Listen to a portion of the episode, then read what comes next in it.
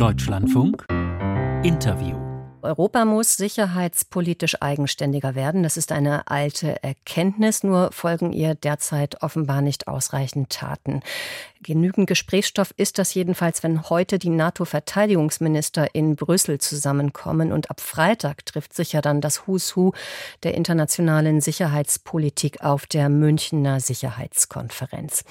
Über die jüngsten Äußerungen des ehemaligen und womöglich zukünftigen U S-Präsidenten Trump haben gibt es daher regelrechte Schockwellen. Er hatte verkündet, er würde NATO-Staaten, die nicht ausreichend in die Verteidigung investieren, bei einem Angriff nicht mehr zu Hilfe kommen und stattdessen dem russischen Machthaber Putin freie Hand lassen. Und wir können das Thema jetzt vertiefen mit Marie-Agnes Strack-Zimmermann, Vorsitzende des Verteidigungsausschusses im Deutschen Bundestag und F D P-Spitzenkandidatin bei der Europawahl im Juni. Schönen guten Morgen. Guten Morgen.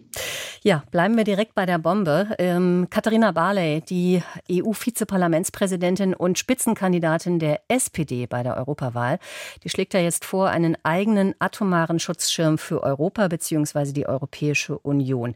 Sie bleibt da noch recht unkonkret, aber der Aufschlag ist gemacht. Ist das ein vernünftiger Vorschlag? Ich bin offen gestanden äh, überrascht, dass sie das macht. Und ich möchte Frau Barley nicht zu nahe treten, aber ich glaube, dass sie überhaupt keine Vorstellung hat, was das letztlich bedeutet. Das bedeutet nämlich nicht, man stellt mal zehn Atombomben an die eine Grenze oder an die andere, sondern das ist letztlich ein gewachsenes, ausgefeiltes System, eben, in dem eben ganz Europa geschützt werden muss. Und äh, das, äh, Ihr Beitrag gerade hat es ja auf den Punkt gebracht. Äh, man kann darüber nachdenken, aber ich warne davor, das mal so am Kaffeetisch zu sagen, sondern, wie gesagt, ich glaube, dass die meisten nicht wissen, was das letztlich bedeutet, äh, abgesehen von den Kosten. Das will ich jetzt gar nicht heranführen. Insofern halte ich das für überschaubar klug, was sie da gemacht hat. Hm. Überschaubar klug. Ist das auch die Meinung von Christian Lindner, Ihrem Parteichef? Der schreibt ja heute in der F A Z explizit über das Angebot aus Frankreich, das schon seit langem vorliegt, dass man nämlich im Bereich der nuklearen Abschreckung stärker kooperieren müsste. Ist das nicht ein Aufschlag für einen eigenen europäischen atomaren Schutzschirm, den Ihr Parteichef da macht? Nein, Christian Lindner hat ja nicht gesagt, im Gegensatz zu Frau Barley, dass wir einen eigenen aufbauen müssen, sondern er nimmt als Basis Frankreich. Nun ist es so, dass Frankreich im Vergleich zu den Vereinigten Staaten, ähm, wir reden natürlich hier von Massenvernichtungswaffen, das darf man nicht vergessen, eine nicht vergleichbare atomare Abschreckung hat. Frankreich könnte sich selber schützen, das war auch die Idee der Force de Frappe, als es aufgebaut wurde, auch innerhalb der NATO. Aber Frankreich könnte gegebenenfalls Deutschland noch schützen, aber allein schon aus Interesse, dass möglicherweise eine russische Truppe nicht am Rhein plötzlich steht. Das ist es aber auch. Mehr kann Frankreich nicht. Das heißt, man müsste sich dann fragen, Frankreich plus Großbritannien, also sich, los, sich lösen vor der Europäischen Union, sondern europäisch denken. Aber wie gesagt, man kann darüber laut denken, aber ich empfehle dringend, sich klar zu machen darüber, was es letztlich bedeutet. Und ich teile die Auffassung von Herrn Kiesewetter, dass wir auch die Amerikaner davon überzeugen müssen, welche Bedeutung es hat, eben gewissermaßen auch in Europa engagiert zu bleiben. So ganz klar ist mir das jetzt nur noch nicht geworden. Verstehe ich Sie und auch Christian Lindner richtig? Es könnte eine Option sein, wenn wir nicht mehr unter dem Schirm der Amerikaner wären, mit unter den nuklearen Abwehrschirm der Franzosen zu schlüpfen, formuliere ich jetzt mal in Anführungszeichen. Also das wollen die Franzosen. Die Franzosen haben uns auch im Ausschuss, wir tauschen uns in den Ausschüssen regelmäßig aus, auch jetzt war der Vorsitzende und eine Delegation gerade wieder bei mir in Berlin. Auch da wurde das Thema wieder auf den Tisch gelegt, mit dem Wunsch, doch auch sozusagen unter die französische Schutz zu kriechen. Das reicht aber nicht. Schauen Sie, der amerikanische Nuklearmacht ist gewachsen im Laufe von achtzig Jahren. Und sie bedeckt, deckt ganz Europa ab. Das heißt, bei einem möglichen Angriff auf die baltischen Staaten gilt es auch abschreckend zu wirken. Das können die Franzosen nicht.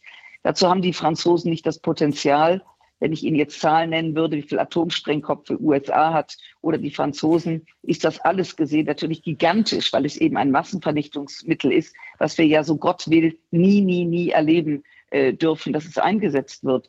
Wir können mit den Franzosen an einen Tisch, das reicht aber nicht. Wir brauchen mindestens Großbritannien mit dazu. Und wie gesagt, ich persönlich bin der Meinung, wir müssen konventionell stärker werden. Wir müssen deutlich mehr im Cyberbereich machen, die Angriffe, die wir jetzt gerade erleben. Auch in der mhm. Kommunikation. Nehmen Sie dieses völlig irre, wirre äh, Interview mit, mit Putin ähm, und äh, einem amerikanischen Journalisten, der wiederum bei Trump an der Nadel hängt.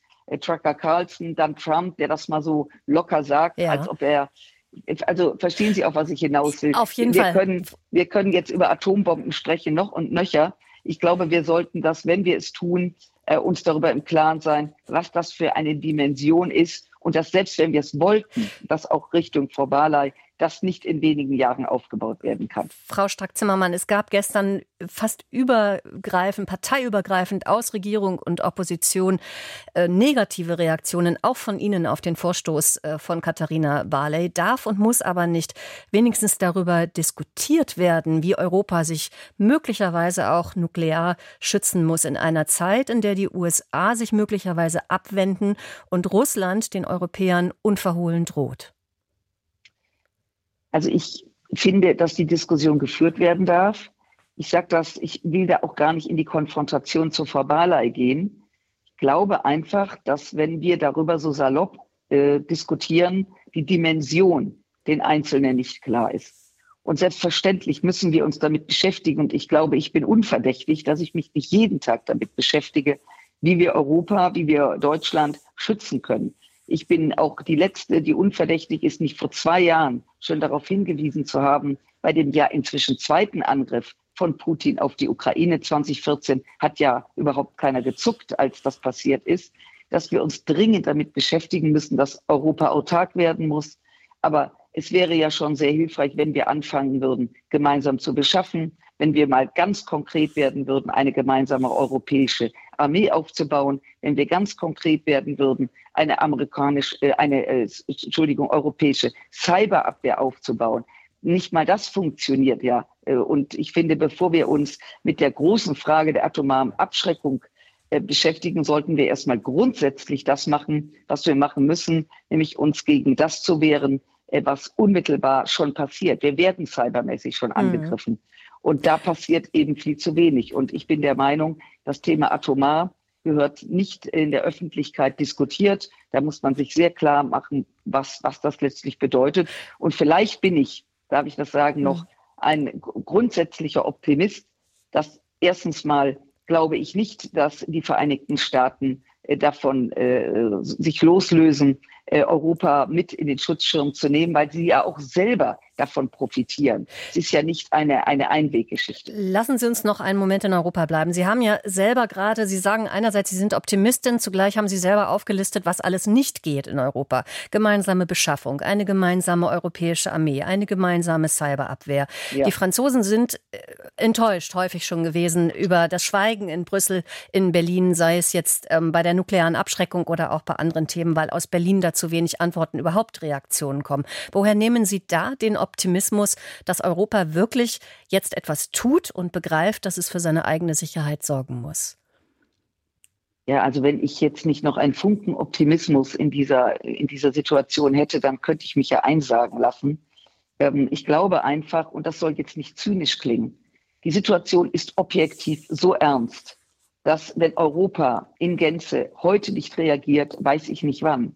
Und dazu bedarf es natürlich, dass Europa in Sicherheitsfragen aufhört, an Einstimmigkeit zu denken. Wir müssen in Europa uns auch auf den Weg machen, dass es, ein, dass es eine Abstimmung gibt, wo einige, wo eine Mehrheit äh, der Minderheit letztlich sagt, wie das in der Demokratie ist, in welche Richtung wir gehen. Das ist alles einstimmig. Das macht es natürlich hochproblematisch bei siebenundzwanzig Staaten. Mhm. Das heißt, wir müssen heute beginnen, uns mit diesem Thema, es ist schon ärgerlich genug, dass in dreieinhalb Jahren auch die Kommissionspräsidentin, die ich an die, bei, einfach mal nennen muss, Frau von der Leyen war sechs Jahre Verteidigungsministerin. Frau von der Leyen versteht was von Abschreckung, versteht was von diesem Thema. Und es ist nicht einmal auf der, in der Kommission auf den Tisch gelegt worden, und da sind wir schon mit einer gemeinsamen Abschreckung Ähm, äh, ja, sich zu beschäftigen. Frau Strack-Zimmermann, wir haben nicht mehr viel Zeit. Ich möchte unbedingt noch kurz auf das Finanzielle zu sprechen kommen. Christian Lindner, Ihr Parteichef, stellt heute auch in der F A Z klar, zweitausendachtundzwanzig wird das Sondervermögen hier in Deutschland für die Bundeswehr aufgebraucht sein. Und er sagt, es braucht mehr Zurückhaltung bei neuen Ausgaben, Subventionen und Verteilungsideen, um die Verteidigung in Deutschland zu finanzieren künftig. Wo konkret will die F D P sparen und kürzen? Also ich kann dem Finanzminister nur recht geben. Wir müssen mehr in Sicherheit investieren. Ich kann Ihnen das ganz grundsätzlich sagen. Wir haben eines der größten Haushalte, die wir haben, die wir in der Vergangenheit hatten.